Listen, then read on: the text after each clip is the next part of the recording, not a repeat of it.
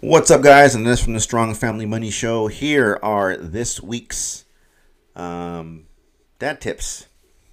Um, so, first one I have is let me show you an an app that everyone has on their phone that will um, help you um, in the gym, and it comes with everybody's phone.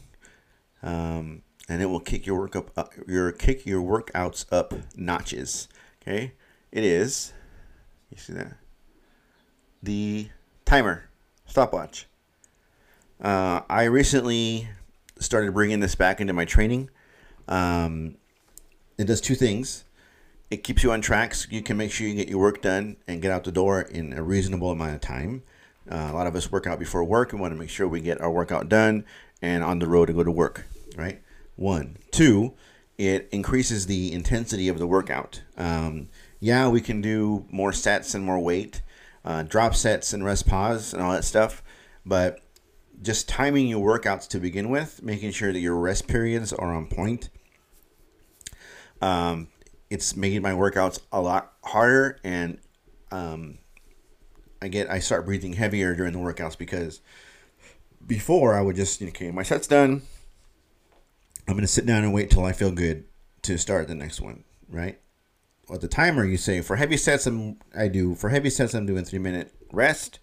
For uh, my um, supplemental work, I'm doing two minutes rest. For my accessory stuff, I'm getting like a minute and a half, two minute rest. Um, keeps me on track, keeps me focused, and it increases the intensity of the workout. So everyone has no no need to download any fancy app. You have a timer on your phone use your timer, set your rest periods, stick to them, and you'll see how much more intense your workouts are. Um, tip number two for this week um, touchy subject here in our house. Should your kids have a cell phone? Uh, my wife uh, homeschools our children, so my daughter, she's um, a teenager. Uh, more than once has she asked, you know, can she have a phone? Um, and we always tell her, you know, everyone you know is here in the house with you right? There's no need for you to have a phone, right? You have a computer, you can watch your videos and your Pinterest and your YouTube and your Disney Plus and all that stuff on your computer, right? You can.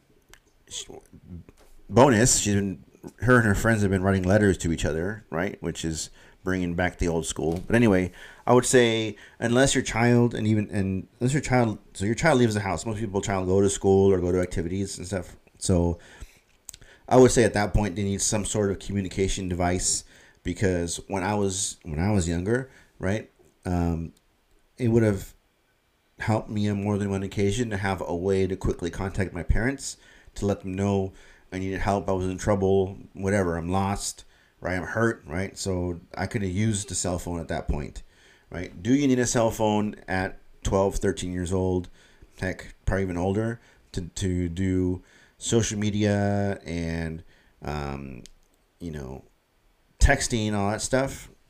Probably not i would say. Um, but i know that there are devices where you can just have direct communication with a few people. Uh, in an emergency you can then communicate with them. Uh, i know there are those things and that is probably the thing that i would get my kids if they needed one. Um, also depends on the child it really is a personal decision, but I would say hold off as long as you can, get them only the minimum that they need, and probably make them pay for it themselves. Third tip of the week. Um, when I was growing up, we, we had cable in the house, and uh, we only watched like three channels, right? Now, cable has gotten more and more expensive, and people may watch five channels. Um, granted, sporting events are moving more towards a pay package uh, format, um, but do you really need all the cable that you have? Um, we cut the cord a while back. We um, have a few streaming services. One of them, of course, everyone has. You know, like Amazon Prime is bundled with a lot of other things, but we have, you know, we have Netflix, we have Disney Plus, right? That is cons- considerably less money than um, a cable package. Uh, I've decided to get all my sports news online. Um, if I want to watch a sporting event, I go somewhere and I and I watch it. Um, but I mean, you have to consider the amount of money you're wasting to get what you want. Um, so I would say uh, you probably don't need as much cable as you have. I would say you can probably get away with a streaming service or two.